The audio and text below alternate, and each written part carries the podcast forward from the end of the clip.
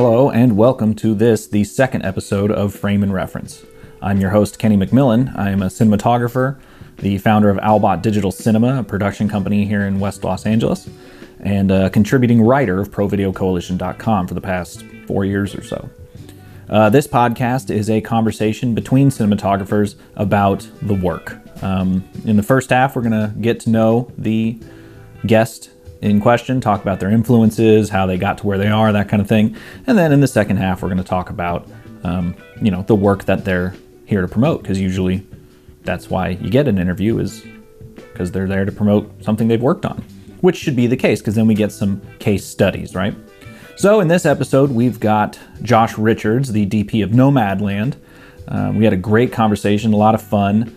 Um, great, lovely man, very nice. Uh, he talks about his time at NYU, um, his search for the sort of classic American landscape that kind of that Western films sort of sold us on. Some conversations he had with Roger Deakins briefly. You know, you got to throw that at the head because everyone likes to know what Roger thinks. Sir Roger, sorry. And uh, yeah, just a great, um, fun conversation. Uh, I think you'll thoroughly enjoy it. So let's let him speak for himself. I'm rambling at this point. So without further ado, here is Josh Richards.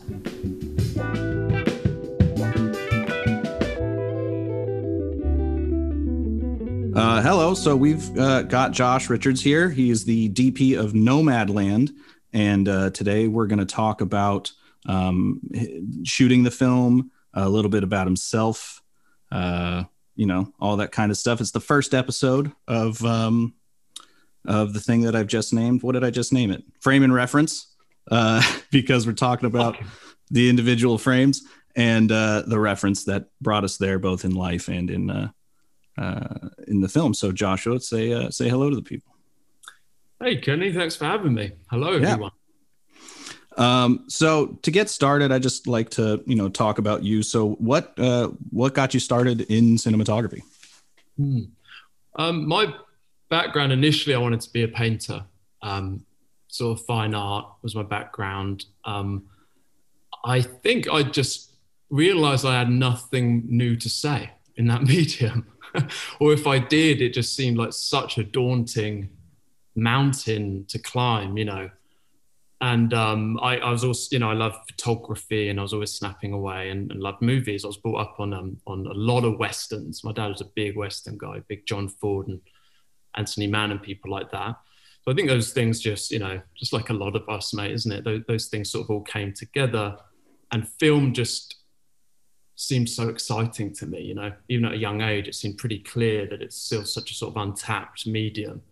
Um, I got really big into Charlie Chaplin early on, and then it was only when I and um, along with westerns, and it was really only when I discovered people like Werner Herzog, Kenny, that I started realizing what film can really be. You know, um, probably a little bit more outside of the Hollywood 70s stuff I was watching. You know, it was it was like, wow, film can kind of, you know, truly be um, this powerful form of language and communication you know, I hadn't really thought of it that way. Um, so yeah, and then I got my eyes set on film school, and um, for some reason, I was I, I grew up in Penzance, Cornwall, and not a lot of filmmakers come out there. Um, it's pretty, de- you know, it's it's it's um, true. Like for those who don't know, that is deep, deep southwest England, and um, it's a sort of fishing industry that's a little bit on its knees. So there's not much hope of, of becoming a filmmaker down there. But for some reason, I, I just got in my head, Kenny, that I wanted to go to NYU. And um, that's what ended up happening. I certainly applied there. Did you? And, uh, yeah, I ended up going to Arizona State, so you can guess nice. how how they thought about me. well, do you know what though, mate? The whole time I was in New York, I was longing for that landscape. You know, I was like, where yeah. do I have to go? Like nomad land and these things. That's why I came to America. You know, I wanted to get out into the heartlands and and I would ask my professors in New York, like, where do I have to go for this landscape I'm talking about? And they're like, yeah, probably like five states away. Yeah, I've, I've noticed. Uh, where you were. Yeah, well, now I'm in LA, so it's a little less uh, exciting at the moment. But um, you ever been to Colorado? Yeah, we lived in Colorado for two years. Lived in okay. um, yeah, lived in Denver down on uh, on uh, Colfax for Yep. about two years, and that was when we made the rider. So, Okay. Yeah, I mean, it's been quite interesting how the films have kind of changed our life, Kenny. Because after making songs, I don't know, I just couldn't settle back into New York after that experience. You know, it was quite a long time we spent out there on the reservation in South Dakota, and when I went back to Manhattan, I just couldn't feel comfortable anymore. So then we moved out into the sticks, into um, into Be- to Beacon, upstate, uh, which is where Chloe edited songs, and then we um, moved to uh, Colorado. Yeah, just to just to be near to the reservation, I suppose, and, and we'd fallen in love with the Rockies. Yeah. What'd you Yeah. ask, by the way? What, what'd you ask? Oh, I uh, I used to run a the college ski club, and I've been uh, helping do that ever since. I've been I haven't had to pay for a lift ticket in eleven years. I didn't obviously go this year, but uh, yeah. So I'm in Colorado all the time. It's like my and and I I get that. Like I love LA. I love cities. Um, you know, I grew up in the Bay Area, but uh, there's just something about the quiet of a mountain town, especially when it's snowing. Like that's just, and there's also like a camaraderie that I, I don't necessarily feel in a bigger city. Yeah, yeah, and I I think for me personally as well, mate. Like when I was at NYU, there's a bar right next to NYU called the Apple Bar, Mm. and I, I do remember one of my professors saying, "Josh, there's there's two kinds of students here. There's those that go home and write their scripts after class, and there's those that go to Apple Bar." And I know which one I was, Kenny. So part what I'm trying to say is part of for me getting out of New York was also that silence you're talking about, being able to focus more and and not sit around talking about your films, but just getting out and making stuff. It's actually I, in my career that's been incredibly important, making that distinction. Stop talking about it, just do it. Yeah, that's uh, that's actually something that I've talked to um, a lot of my friends about, even outside of cinematography, and that's um, you know you can spend all day uh, reading your favorite cinematography books, going on. You know, there's certainly bad stuff on YouTube, but there's a lot of good stuff on YouTube, like this interview. Um, and uh, you know, you can go on Roger Deakins forums all day, but you're not going to get that institutional knowledge from just doing it. Like it, you can only prepare so much. Yeah, yeah, and I think um, from Chloe's point of view as a writer and director as well, she feels the same way. You know, I mean, it really is like um, Kerouac said, "Man, you want to be a good writer, just write the shit out of it." Yeah, and so for people who don't know, uh, Chloe Zhao is your uh, collaborator, I suppose, at this point. Uh, Chloe is also yeah, we're we're also a a, a couple. I see. Um, you know, we're we we're a partnership, um, and uh, that I really have learned so much from as well, Kenny. Man, I mean, the, the the value of collaboration, of close collaboration like that. You know, that's such a huge part of, of it as well, isn't it? Because I, I I know so many talented DPs and probably more talented ones than I, who just haven't really got the project yet. sure. Do you know what I mean? You must know a lot of people too, mate. You know, you can tell that so much great stuff out there visually, but if you don't get this, you know, if a story doesn't come your way, or if you're not finding collaborators, it, you know, it's tough. That was a. Uh, I, I reached out to the old internet um, to see what questions they would have for cinematographers if they had this opportunity, and a lot of them wanted to know about like literally just that. Like, how do you find jobs? How does that even happen? You know, jobs don't grow on the jobby tree. Yeah. Well, film school had to be my route. You know, I'm not sure I recommend it, but yeah, I, I, I know how that feels. You know, I was in London, um, no doors open for me. I just couldn't, you know, I had a um, undergrad um, film degree, creative writing. So I read scripts for months for money. Um, and that I have to, that would actually be my advice to cinematographers. It might sound weird, but get really good at reading scripts, you know? we, we, our, our um, you know, we're, we're concerned with the language of cinema as much as anything else. You know, we, we want to start there, don't we, Kenny? Not with the more cosmetic things of cinematography that comes later. First and foremost is building that foundation of how you, what is your language? How do you want to make movies? Maybe you're you're a DP that can, you know, is a chameleon and can fit into every different project. I, I knew quite early on that I wasn't that. And so my advice, if for, for what I, the way I thought of it when I was at film school was I need to come up with what my language is, and I need that to be recognizable to people. And I so because I want to be one of those DPs where they they say, you know, who'd be great for this is Josh Richards because of what he does, and that becomes recognized, and then they can bank on that. You know what I mean, Kenny? And I, I, I think that's quite valuable to people when they can they can see your your fingerprint. I think that's huge. I, have seen, uh, especially these days, a lot of people will put out their reel, and their reel will be, it'll be like, I can do uh, commercials, short films, blah blah blah blah blah, and and instead of really focusing on creating a look, they will show the project. Like oh look i i did i made this mistake. You know all of my work was in fashion for the most part fashion and um, music videos yeah. and then i got one short film and i put that at the head of the reel and i sent to a, a guy who i had worked with who was impressed me i've worked with a lot of uh, british companies for some reason oh, uh, send it over to him you know p and co the company clothing company Rings a bell, mate. Yeah, I mean, I'm, I'm mm. about. I've, I've, been here for 12 years, mate. So I, I, I'm pretty much a American. Fair, fair. Yeah. Uh, welcome. Uh, but uh, yeah, I sent it to, to a buddy of mine who uh, lives in the UK, and he just sent back like delete that first part. He, he, I was actually, you know what? I'm, I'm saying that backwards. I sent my reel to work for him, and he said that he sent me a reply. He said, "We're going to use you. I want you to know that I shut off your reel in the first five seconds, and it was my wife who watched the whole thing and told me to turn around and, and call you. Oh, cool. And it was just because I put the mm-hmm. thing that I thought I was like, oh, like, like if I put uh, this crappy clip of this short film I worked on, people will know I can work on short films. And it's no, it's if you have a, a defined look, that's people will want that for their project, whatever it may be. Yeah, exactly. But I mean, reels are tough though, aren't they, Matt?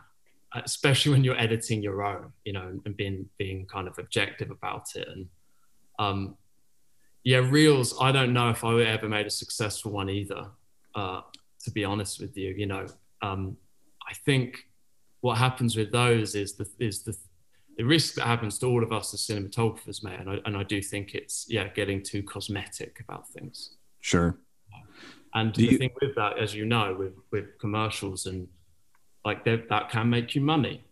Um, but do you really want to be that? I mean, you know, a client, the amount of times a client's come up to me, Kenny, and said, uh, can you make her look prettier? And I'll never get that part of my soul back again. yeah. Yeah. um, you do have to make up your mind about, you know, there's a lot of things, aren't there, to, to consider when deciding on your language and how you want to work. You know? Yeah.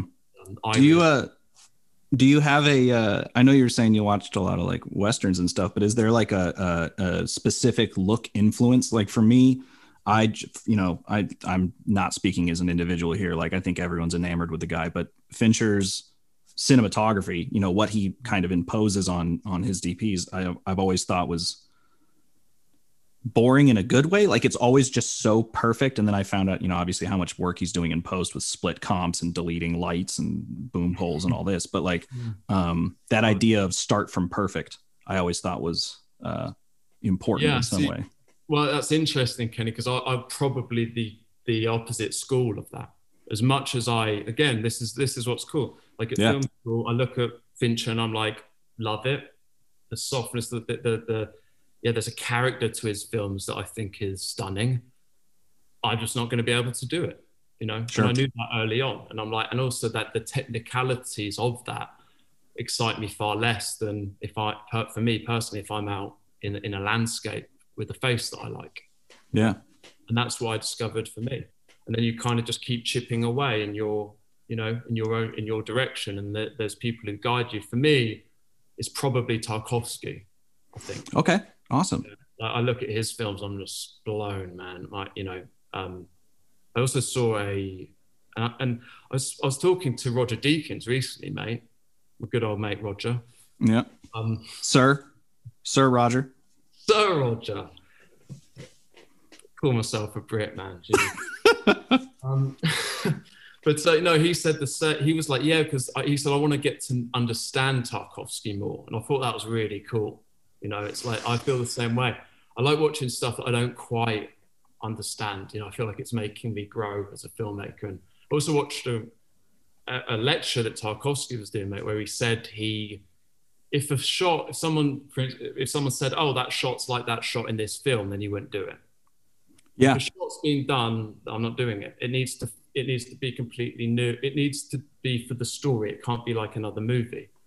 So there you go. That's a completely different way of thinking about film. Uh, you know, when compared to someone like Tarantino, for example. So you know, just, there's just so many ways to do it in this art, in this this medium, isn't there? Yeah, well, and that's the thing too that I think, uh, like I, I see a guitar back there. Are you, are you a musician in any form? Oh, or you no, just have a guitar? Again, mate, you know.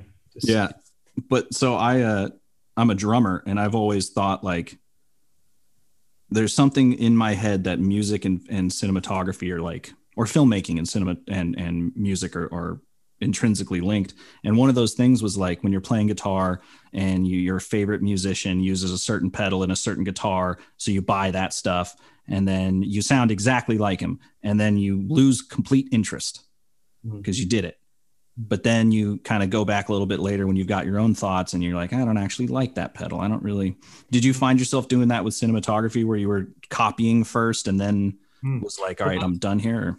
Yeah, yeah, because that, well, that was that's what you do in painting as well, Kenny. You know, your apprenticeship is just going to be copy, copy, copy, and then that's how you understand the technique. Now, what do you want to do with it? So yeah, yeah. Um, I was more. I didn't kind of go at it in a technical way though. You know, I wasn't like. I, I more just like watch Chris Doyle, and and just try to absorb that the freedom of what he's doing, or or the boldness of lens choice, or you know, I'm, yeah. I'm more just influence in that way rather than like how exactly do I achieve that thing? You know, I suppose I'm not. Um, you know, I'm probably a bit more in the Jackson Pollock school.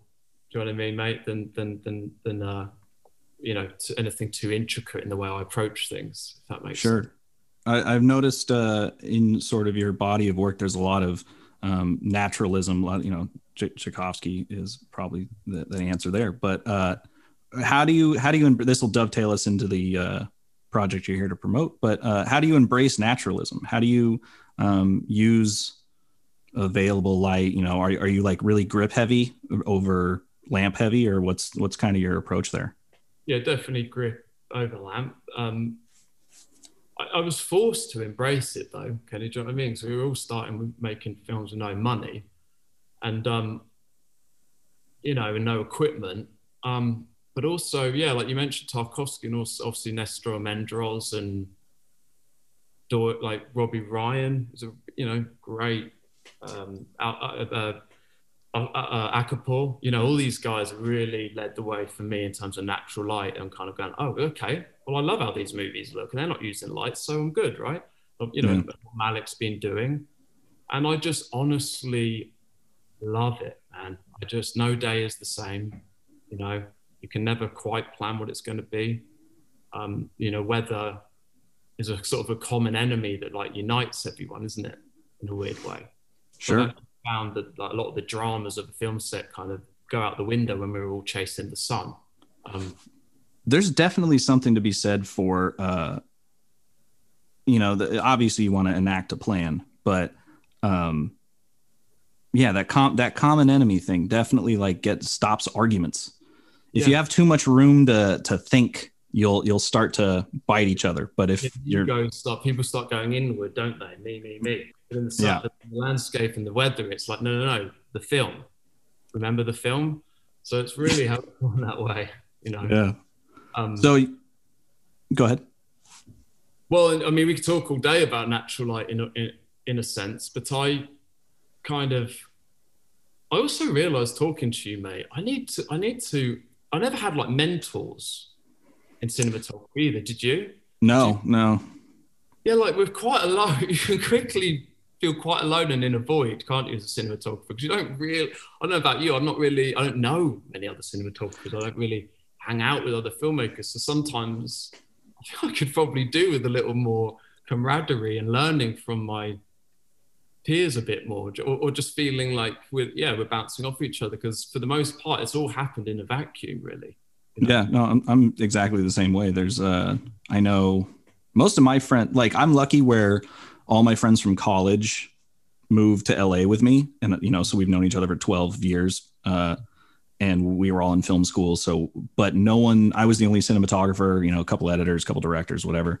So even when I make stuff, they're, they're like, oh, good job. And they don't watch it, you know, the classic, uh, the old classic. But, um, yeah, I think I know one cinematographer. He lives across the street from me. His name's Johnny Durango.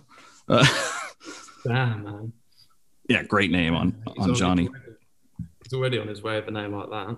Yeah. He got, he got director of photography.com. No. I don't know how he pulled that off. wow. Yeah. I mean, it's a strange relationship, though, as well, isn't it, between us DPs and filmmakers in general? You know, you can quickly, it's the first thing people say, oh, you should meet my friend who makes movies and la di da. And you just think, not really, no. Yeah. Yeah. Or, um, or they're like, "Oh, my friend directs movies." Oh, really? What did they direct? Well, they're right now they're writing the script, but you should shoot it. Yeah, that's the one. Yeah, oh, dude, I've got a, I've got a script. My friend's got this script. You should. It's gonna. Yeah. My buddy, uh, my buddy, sh- you you should really. It's great. He's really funny. Take it to your director friend who just won an Emmy. yeah, we have to take it on the chin, don't we? You know, it's like when I was doing creative writing. But every pub, everyone's got a film. You know, everyone's yeah. Script and a story they just haven't got round to it yet. You know? Oh man, in uh, in LA, there's definitely uh, I can count probably twice off the top of my head where I was in an Uber. Uh, ne- inevitably, the you know what do you do? Uh, cinematography. Oh, you know, uh, if you look in the behind the seat there, I got my script. Really, it's so cool though. I love there it. I love it. It's about that thick, you know. yeah, have you edited this? Yeah, but yeah, uh, I was going to say, so we can uh, get to instead of talking about other people. Um, so, so talking about Nomadland, this is a story about Frances McDormand. What's what's going on in her life in the in the movie? Well, Fran plays a character called Fern, who um, is widowed and has also left her hometown of Empire, Nevada, which is, has actually been discontinued. It was a sheetrock factory um, which means in the middle of the desert, right by a Burning Man. And uh, believe it or not, once that factory shut down, that meant that was it for the town. And um, anyway, Fern leaves Empire and, and, and, starts finding new purpose on the road across the American heartlands, mm. meeting other nomads and um, bouncing off, you know, other people on a journey and kind of learning that I'll stop it there, mate. Fair. What? Uh, so the it sounds a little maybe not dire, but uh, a little more serious of a film, um, potentially. I hope it doesn't feel dire. I mean, it's it certainly deals with grief and loss, and it deals with being in a in a world that you don't belong in, that you don't feel you belong in anymore. Hmm. Um, however, I mean, our approach on it, mate, was that it feel like a um a spiritual experience somehow, or or a um, this sort of feeling of like, you know, what Malick's been exploring in his films, some somewhat, that Fern discovers herself in this landscape, you know, and so it does. Right.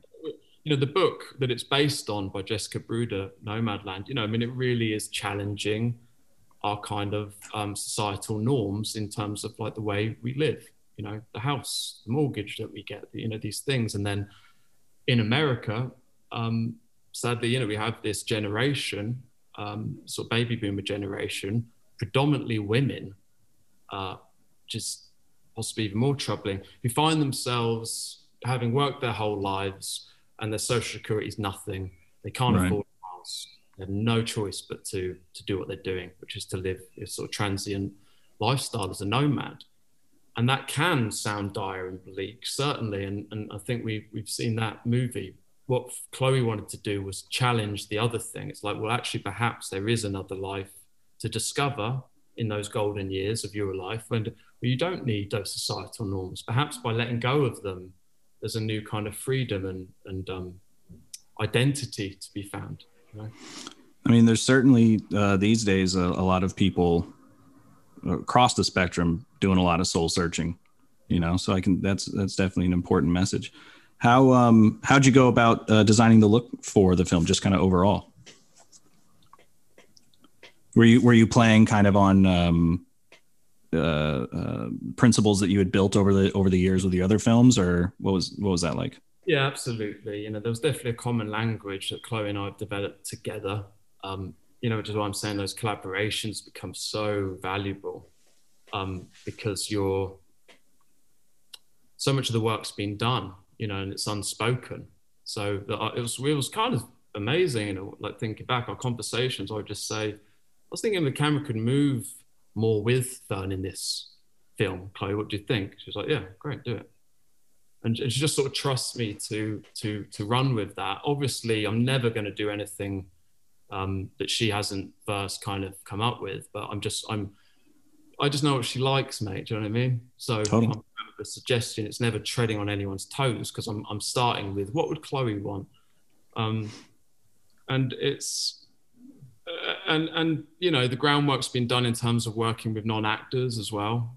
Um, Because there's a bunch of those in this film, right? sorry. There was a bunch of non-actors in the film. Yeah, like all our nomads are you know first time actors and never never been in front of the camera for the most part, and so you know that changes everything, Kenny, doesn't it?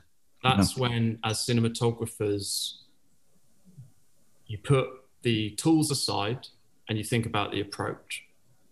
So, with this being the most important thing, with this being these lived in, true to life, um, I wouldn't even call them performances sometimes. It's like people are tr- literally sharing their stories with us on camera. And it's like, are you really going to stick a silk in front of their face and blast them with a, you know, it's like, uh, no, you're not going to do any of those things, obviously. I mean, it's enough that the camera is observing them. That's it. That's all you get.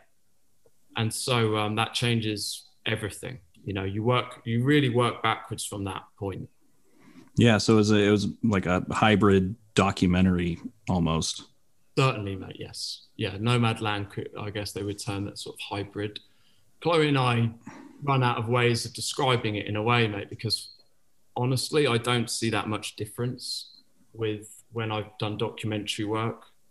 In fact, if you think a documentary is more true than, I mean, most documentaries, mate, are no more true than the most elaborate fiction. They are edited, they are shot, observed, people are acting a certain way because the camera's there.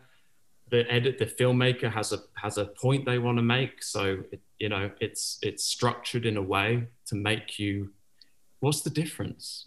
I- if anything, a documentary could be more manipulative because the assumption is that you're watching uh, someone's truth, but the edit can absolutely warp people's meanings, words, anything. michael moore i find him a kind of a dangerous documentary filmmaker because he does that and it's like look yeah, but you're asking me to trust you, man. I shouldn't have to. You should just give me the facts, you know. Yeah, And, and he um, does it very tongue in, tongue in cheek as well. It's like he he's assuming you know, but not everyone is as as educated of a film viewer. As- Yeah, exactly. Yeah, like turning around on Charlton Heston in Bowling for Columbine, for example. You know, there's a it's clearly one camera. Yeah, it's shot like there's two. So they Right. shot Michael Moore's reaction after the fact. That's the, that's what we did on Nomadland. Yeah, Oh, okay. You know what I'm saying? It's the same thing. But obviously, what's different is, no, no, no, Josh, but the, in the film, there's a script and there's, you know, yes. Um, but as we both know, when you start doing a documentary, there's definitely a map of what you what you're trying to say. So I would just challenge the the, the labels a little bit as well. Um, Sure. I would also argue quite an interesting thing happens when you you approach people with these films because like on Pine Ridge, for example, the Lakota Indian reservation, they are sick to death, mate, of people coming there and filming them, you know, with a long lens and like gorillas in the mist, you know, like Right. Like, oh, look at you, you still exist. And they're just like rolling their eyes. But then when we went in and we were like, the, the reaction was, really doing a documentary? And then we're like, no, it's a movie. Do you want to be in it? They're like, totally, that's awesome. What's it about? So it's actually, there's a, um, an empowerment that happens. And actually, I would argue that they settle into it. And you, you, it's a t- really a collaboration. I, I, I really enjoyed it, mate. I find, found it deeply satisfying to make films with these people in this way. Well, and I've always said like uh, people, everyone likes being on camera, whether they say it or not. What they don't like is being exposed. They want to be celebrated. Anyone does. And uh, I think in a documentary setting, there's danger of being exposed. But if you have lines or if you have a goal in head, I think you can work towards being celebrated. How many takes were you were people asking asking for? Yeah, well, again, with this approach, you know, usually Chloe would start with the um, you know, the nomads or the first time actor mm. and you know, ease them in. As you say, it, you're right. It, it does what it does is you like Carl Rogers, the um the the, uh, the, the clinician, you know, he came up with this thing of like therapy and the ways to ask people questions. And he and he said a really interesting, and I read it before doing Nomadland, and it because he said like you you need to look at people as the expert of their own experience. And I was like, that's so awesome in, in exactly what Chloe's trying to do. Because if you can write for that person and if you can write for their story, they will be it, you know? Yeah. So once the camera comes onto them, it's just it's perfect casting. Chloe's just done it backwards. Kenny, she just started with the the character and then and then wrote the script for that that character and that that person. Yeah. So how did how, say again? That's what makes it possible. You hmm. can't do this and then try to get Swankie to act a certain way. That's unfair on Swankie. She's never pretended to be an actor. You you know, she said oh, she was going to bring Swankie, and so yes, it does empower. It does celebrate her.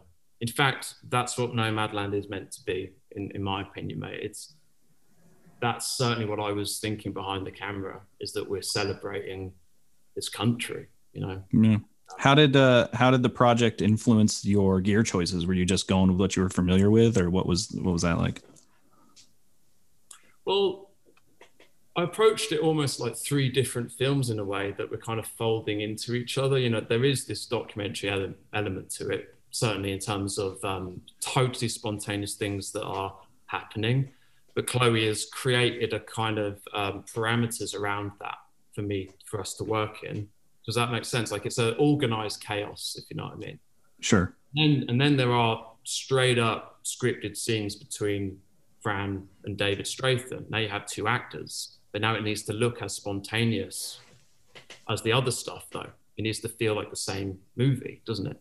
Yeah. Then and then there was this kind of movement through the landscape. That the challenge there, mate, was it just can't feel like a travel log.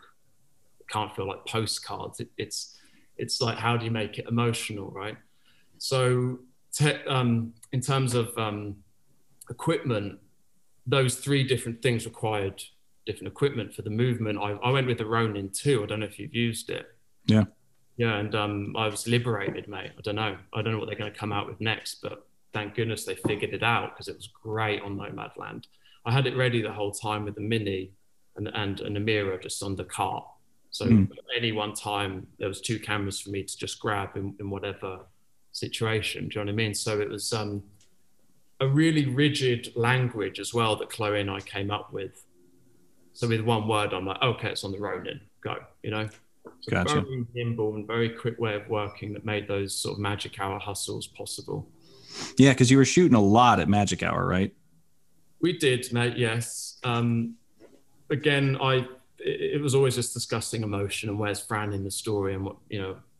And I was influenced by those Hudson Valley River School painters like Bierstadt and people. You know, it's those the sublime American landscape, the mountains and the ethereal glow in the distance, and it feels like the sun's leaving us behind. You know, there's this decay in the foreground, like a fallen tree or a dead buffalo or something, and you just feel like, yeah, that's the journey west. Like so that that influenced it, you know. And then um, sure.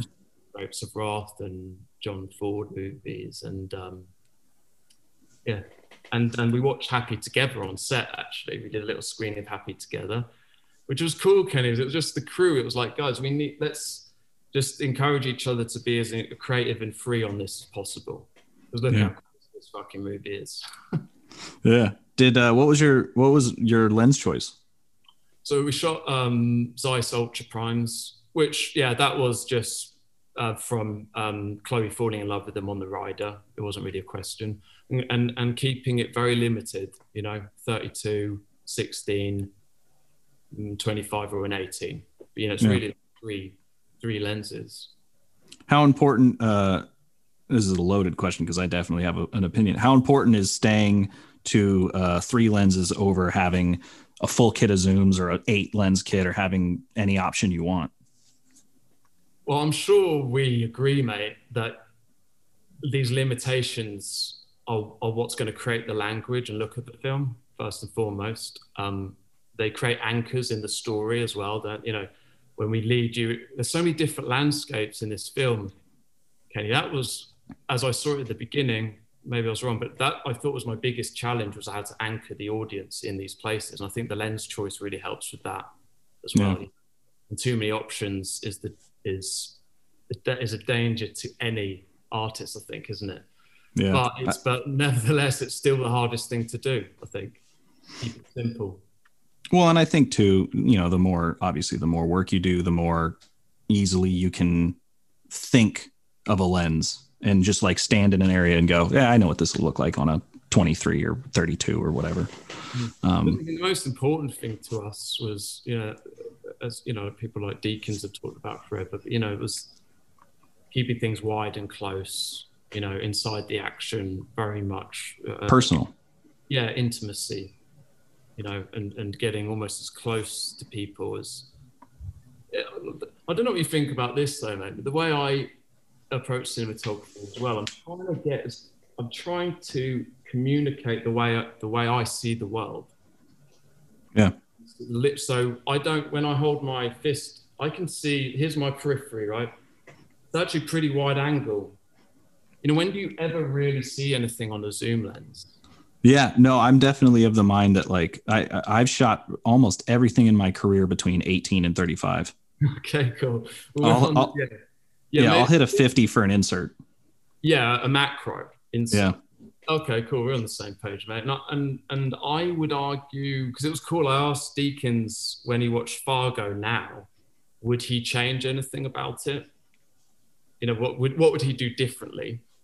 And um, one of the things that came up was that he might be a bit wider with things. And then we then we went into a conversation about what like trends of cinematography and what what it means like more modern cinematography. Do you know what I mean, mate? And I and I do think you know when we look to films like The Revenant, and we, and, and we look to some of these bolder choices in in in um, cinematography, it seems more geared towards immersiveness, doesn't it? And and um, yeah, like this empathy machine, as people describe cinema. And so I'm on board with that, man. And I, I actually a lot of my I, I watch a lot of like uh, real world gaming stuff. I don't know about Yeah. you. I'm not a gamer, but I watch it. it- I'm dude. I mean, that's what cinema's up against, in my opinion. If kids are playing that kind of, I mean, it is beautiful what they're doing now, isn't it? I mean, I stopped um, playing computer games after GoldenEye on the N64 because I was an addict. But Sure. what they're doing now visually is so exciting. I think, you know. What? And on those streams, the production value is really high. Like I've been producing a couple live streams for some friends, and uh, not like gaming, but um, like live like this. And uh, you really got to like up the over. Like my Photoshop skills have been put to the test, man. Like you got to put cool do designs. that stuff? Well, I, Yeah. well, I mean that the way these um, these um, you know back to Zelda and, and things like that, just the way you're. Oh, just the games themselves. Yeah, the games themselves, the visual Totally. language of the game, this immersiveness of a world that you just walk around in, and that's Mhm. literally the point of the game. Yeah, there's a couple good like uh a lot of film uh let's see Last of Us, Last of Us 2, God of War. There's a handful of games that like reach out to cinematographers and go like we're going to put the Hmm. digital camera in your hands, the iPad and you film this scene. Like God of War is is uh played as a one take, really, the whole movie Wow. or the whole game. And uh Really? See, that sound. That's dude. To me, that's the vanguard.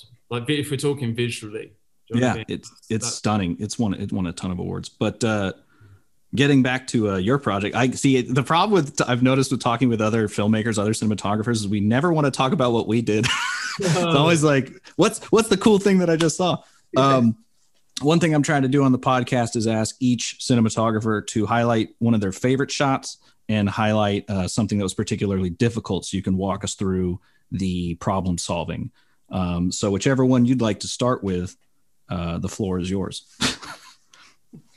if you can think that quickly. Well, a, a difficult, you know, what's hard about these questions, mate? Is I feel like I'm drawing attention to my blunders.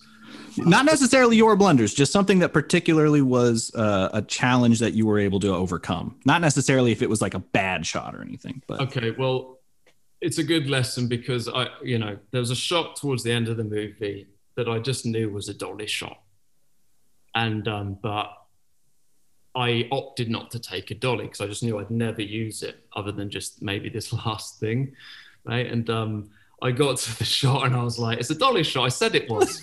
How am I ever going to be able to do this shot with the Ronin? Chloe's like, "You can do it."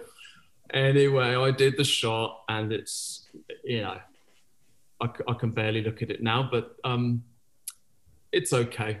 It's okay, and and, and the stabilization's a great thing. Yeah. Is that, would you say that speaks to, because uh, I definitely know this happens to me, that would, you should go with your gut nine times out of 10? Like well, the, that flow I, state? I just made the decision. It, it, probably would have meant a bigger truck. Do you know what I'm saying? It, it was right. like, okay. So it's the, it's the Ronin orbit. it's the bringing the dolly or keeping things super tight. And I went for the latter. I think mm. it was the right decision, actually. I do. I, I, I you know, it, that was the spirit of it Kenny. If you keep adding things like that before you know it, you, you haven't stripped things down at all. Why don't you just totally. throw a few HMIs on there as well? I mean, and now you've got a, a truck full of lights and you might end up using them, which I don't right. So, you know, it was, I wanted to really limit my resources, you know. So. Sure. No, I, I believe in that. Uh, so same question on the other side. Uh, favorite shot in the film, something you, that really excited you?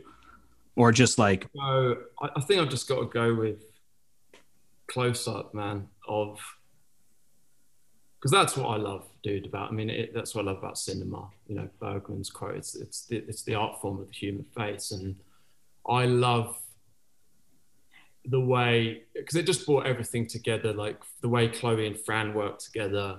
When she stood in the doorway at the end of the film, there's a close up of Fran, and I just love everything about her face. And um, there was a critic that described Fran's face as a national park.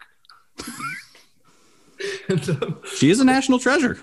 She's a national treasure, man. And um, I mean, that's something else to talk about, Kenny, is, is, you know, I mentioned it earlier, but when we, when it comes to lighting and, and makeup and dealing with, you know, on certain projects, obviously, you know, you want to make sure you have the actors back and you know they need to look a certain way.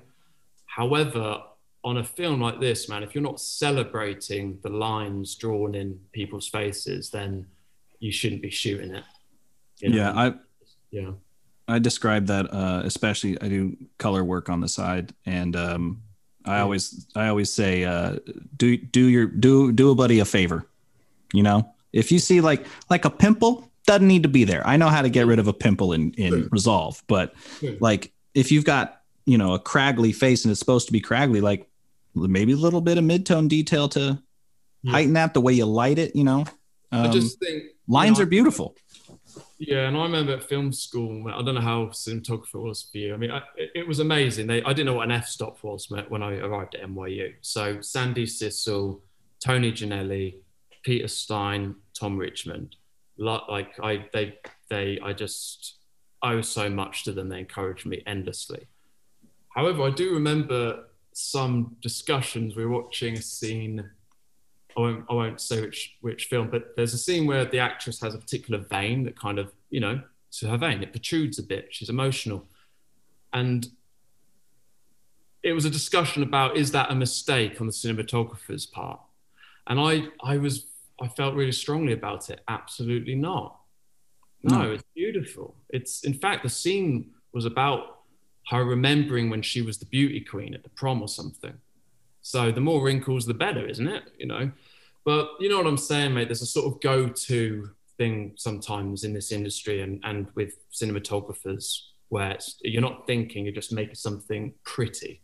And yeah, that's man, because you know that's definitely, I think, uh, a, uh, early in their career cinematographer move is to just make everything a pretty shot. Yeah. which often, yeah, you know, is it is it three point lighting? Is it supposed to look like it's on stage? You know.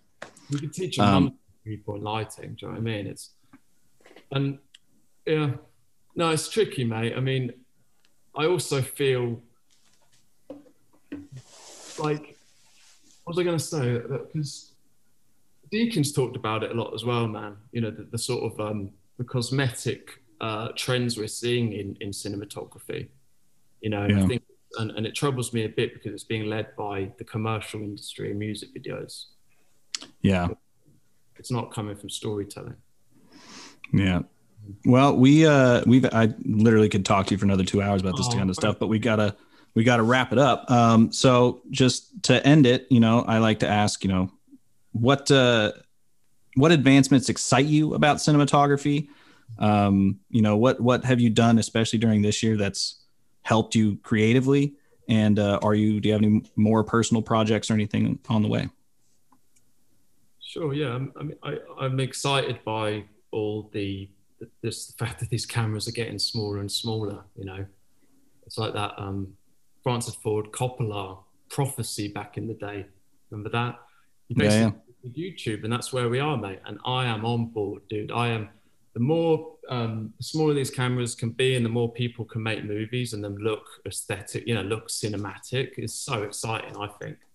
You know, ten years we'll be watching YouTube, mate in fact, even now, I, I, just watched something the other day. There's a little girl in Pine Ridge just filming a, a horse in a outside her trailer home. This beautiful white horse. It just runs off into the Badlands, and it's like one of the coolest little short movies you've ever seen. So I think I'm I'm excited for the like yes the sort of professionalism to get broken down a bit, and and then we can really start taking off as as you know an art form. It's totally. good. Yeah. So um, what was the last part? Uh, personal projects, anything that you're doing that you enjoy, you know, photography, other mil- movies, music, whatever. Yeah, well, I've been writing, writing a lot, and um, Chloe and I have been we were sort of setting up other projects in the future and um, sort of generating our own material, really. Um, so I think I'm going to take on oceanscapes next, mate, which might be horrible idea. But, uh, you know, I grew up by the sea, so uh, yeah, I'm excited let's try and uh, how do we? I was so inspired by this film Leviathan, not the Russian one, the um the GoPro one on the fishing boat. Mm-hmm. That's exactly what I'm talking about, Kenny. So yeah, pretty exciting. Awesome. Well, I also grew up, like I said, in the Bay Area next to the ocean, so I will look forward to that. well, let's hope it happens, mate. Fingers crossed. You never know. Yeah. Well, uh, thanks again for being the first guest on Frame and Reference. Uh, I really appreciate it. And uh, to everyone listening, you'll hear us next time. Thanks, Kenny. So, once again, thanks to Josh for having that conversation with me. I had a great time. I hope you did too, listener. Uh, I do. I will say he did mention um, how Tarkovsky influenced him, and I was and I realized that I hadn't actually studied any Russian cinematographers, especially not in college, but even recently, which is an oversight on my part. So I went and got uh, his book, Sculpting in Time, uh, which you can see right here if you're watching the video version. Um, if you didn't know, actually, I should bring it up. Uh, frame and reference comes in three formats. You can read it at provideocoalition.com. You can watch it uh, at youtube.com slash owlbot, O-W-L-B-O-T. Or uh, you can listen to it. Hopefully, that's kind of what you're doing now. It's available on most any platform. But anywho, Sculpting in Time by Andrei Tarkovsky here. I'm gonna really enjoy that because there is a, a sort of uh, documentary style, I'll say, cinematography out there that I briefly studied and then got really more into um, more formal cinematography myself, even though a lot, most of, almost all of my early work was very um, documentary style. So uh, I was doing that more intuitively and not uh, as an educated cinematographer, as it were. That came later. Uh, but enough about me. Once again, thanks to Josh for having that conversation with me. Thanks to Pro Video for distributing this. And thanks to you for listening. You will hear us in the next one. Frame and Reference is an Owlbot production. It's produced and edited by me, Kenny McMillan, and distributed by Pro Video Coalition. Our theme song is written and performed by Mark Pelly, and the FNR Matbox logo was designed by Nate Truax of Truax Branding Company. You can read or watch the interview you just heard by visiting provideocoalition.com or youtube.com slash owlbot respectively. And as always, thanks for listening.